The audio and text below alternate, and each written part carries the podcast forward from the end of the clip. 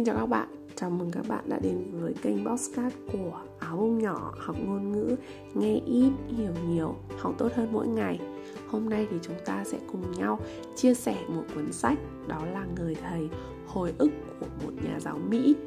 Ai cũng có những người thầy để chúng ta phải thốt lên Thầy đã thay đổi cuộc đời em. Bản thân của áo bông nhỏ cũng vậy cũng có một người thầy đã giúp áo bông nhỏ vượt qua những khó khăn và có thể trưởng thành hơn, bước ra khỏi mơ hồ từng chút một. Tuy nhiên thì cuốn sách này lại mang lại một điều rất khác. Bản thân mình cho rằng nó mang lại một điều mới mẻ ở chỗ là học sinh, những người học sinh đã khiến người thầy giáo này trở nên khác đi và trở nên tốt đẹp hơn. Vậy thì cụ thể câu chuyện này đã mang tới điều gì? Trong câu chuyện này thì người thầy giáo đã kể lại cho chúng ta nghe một câu chuyện về cuộc đời thầy ấy, từ lúc là dân nhập cư cho đến lúc trở thành một người thầy.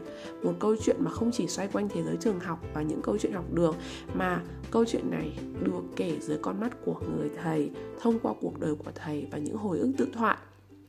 Thầy là một người nhập cư đến từ châu Âu và có một cuộc sống vất vả.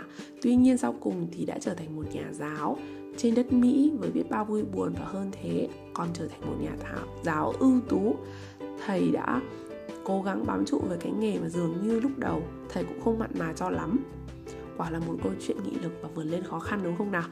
Tuy nhiên thì để ở với được, ở lại với cái nghề này thì thầy đã trải qua rất nhiều bài học bài học mà khiến cho thầy trở nên trưởng thành cùng với học sinh của mình những học sinh mà thầy dạy thì đều đến từ tầng lớp xã hội nghèo ở Mỹ chứ không phải là một tầng lớp tinh hoa xa vời mà chúng ta thường được nghe tới ở thông qua các phương tiện truyền thông đại chúng. Cách giáo dục của thầy thì cũng là một cách giáo dục mới mẻ, giáo dục khai phóng chứ không phải là giáo dục kỹ năng.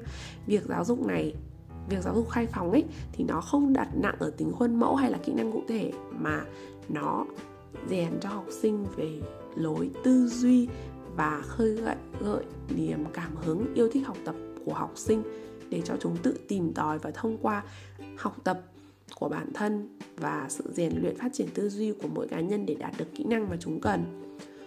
Đây là một kiểu giáo dục rất là hay và hiện nay thì các nền giáo dục trên thế giới đều theo đuổi. Ở Việt Nam thì mình không dám nói là hoàn toàn theo đuổi nền giáo dục khai phóng tuy nhiên thì cũng đã có nhiều trường đại học áp dụng giáo dục khai phóng trong uh, lối giảng dạy của mình. Ví dụ như là trường đại học của áo nhỏ. Mình sẽ không nói là trường đại học nào đâu. Tuy nhiên thì uh, khi mà đi học thầy cô đã nhắc đến phương châm giáo dục của trường mình đó là giáo dục khai phóng giáo dục khai phóng ở đây thì chúng ta không thể đạt được ngay. Nhưng thầy cô của mình đã hy vọng rằng là à, mỗi một học sinh đều cố gắng để nếu cố gắng theo đuổi nền giáo dục khai phóng và mỗi một giáo viên đều có thể truyền tải được giáo dục khai phóng đến thế hệ học các thế hệ học sinh của mình thì trong tương lai gần thôi uh, đến thế hệ con cháu của chúng ta chúng ta sẽ bắt đầu có một cái nhìn toàn diện hơn tích cực hơn và có thể đem lại một nền giáo dục khai phóng thực sự giúp cho xã hội tốt đẹp hơn và giúp cho cuộc đời của chúng ta có được những ý nghĩa tốt đẹp thực sự. Câu cuốn sách này bây giờ thì chúng ta sẽ quay trở lại để đi sâu vào hơn.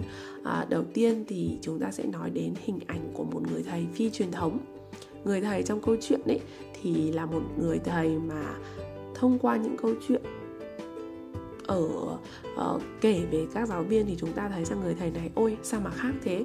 Nó không giống một người thầy mà chúng ta thường gặp một người thầy mang tính uh, mực thước khuôn mẫu mà học sinh Việt Nam chúng ta thường có khi mà nghĩ về thầy cô. Người thầy này là một người thầy không hoàn hảo này bởi vì thầy có xuất phát điểm học vấn không cao xuất thân nghèo khổ và cũng không phải là một người mẫu mực trong lối sống cá nhân mà có đôi chút khá là ngược lại đối với hình ảnh người thầy trong mắt học sinh.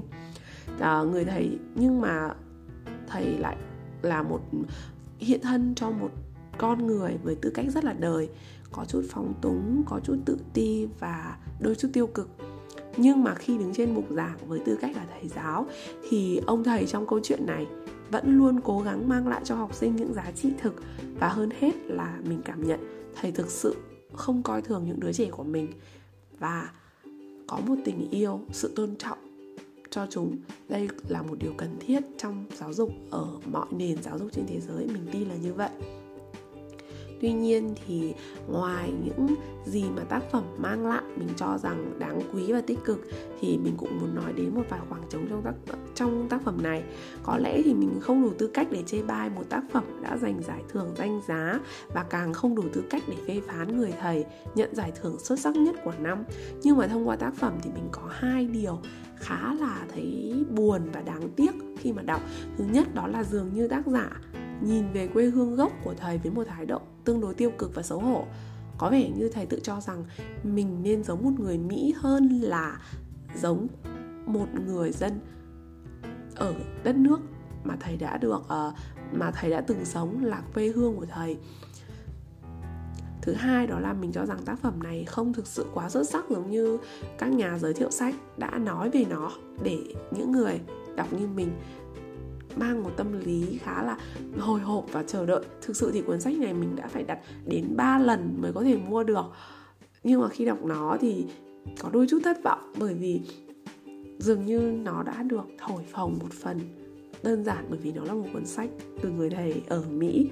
Nó mang lại một hơi thở rất là Mỹ, nhưng mà giống như tựa đề của nó, đây giống như hồi ký của nhân vật về cuộc đời của mình, hơn là một tác phẩm mang câu chuyện giáo dục của tính phổ quát. Tất nhiên thì nói vậy thôi đây vẫn là một câu chuyện đáng đọc là một tác phẩm đáng đọc cho những ai muốn tìm hiểu về một người thầy thú vị ở một đất nước xa xôi. Được rồi bây giờ thì câu chuyện của chúng ta đến đây đã à, đã kết thúc. Và mình hy vọng rằng là nếu các bạn có hứng thú thì có thể đọc tìm mua và đọc cuốn sách để cảm nhận và chia sẻ cảm nhận này đối với mình. Để có thể đọc nhiều hơn những bài viết của mình thì các bạn có thể theo dõi mình ở trên Facebook thông qua trang fanpage một chiếc bánh quy của áo bông nhỏ hóng hớt hoặc là trang blog áo bông nhỏ hóng hớt của mình trên WordPress nha. Cảm ơn các bạn đã lắng nghe ừ, podcast của mình và hẹn gặp lại trong những uh, audio tiếp theo. Cảm ơn các bạn còn bây giờ thì xin chào và hẹn gặp lại. Bye bye.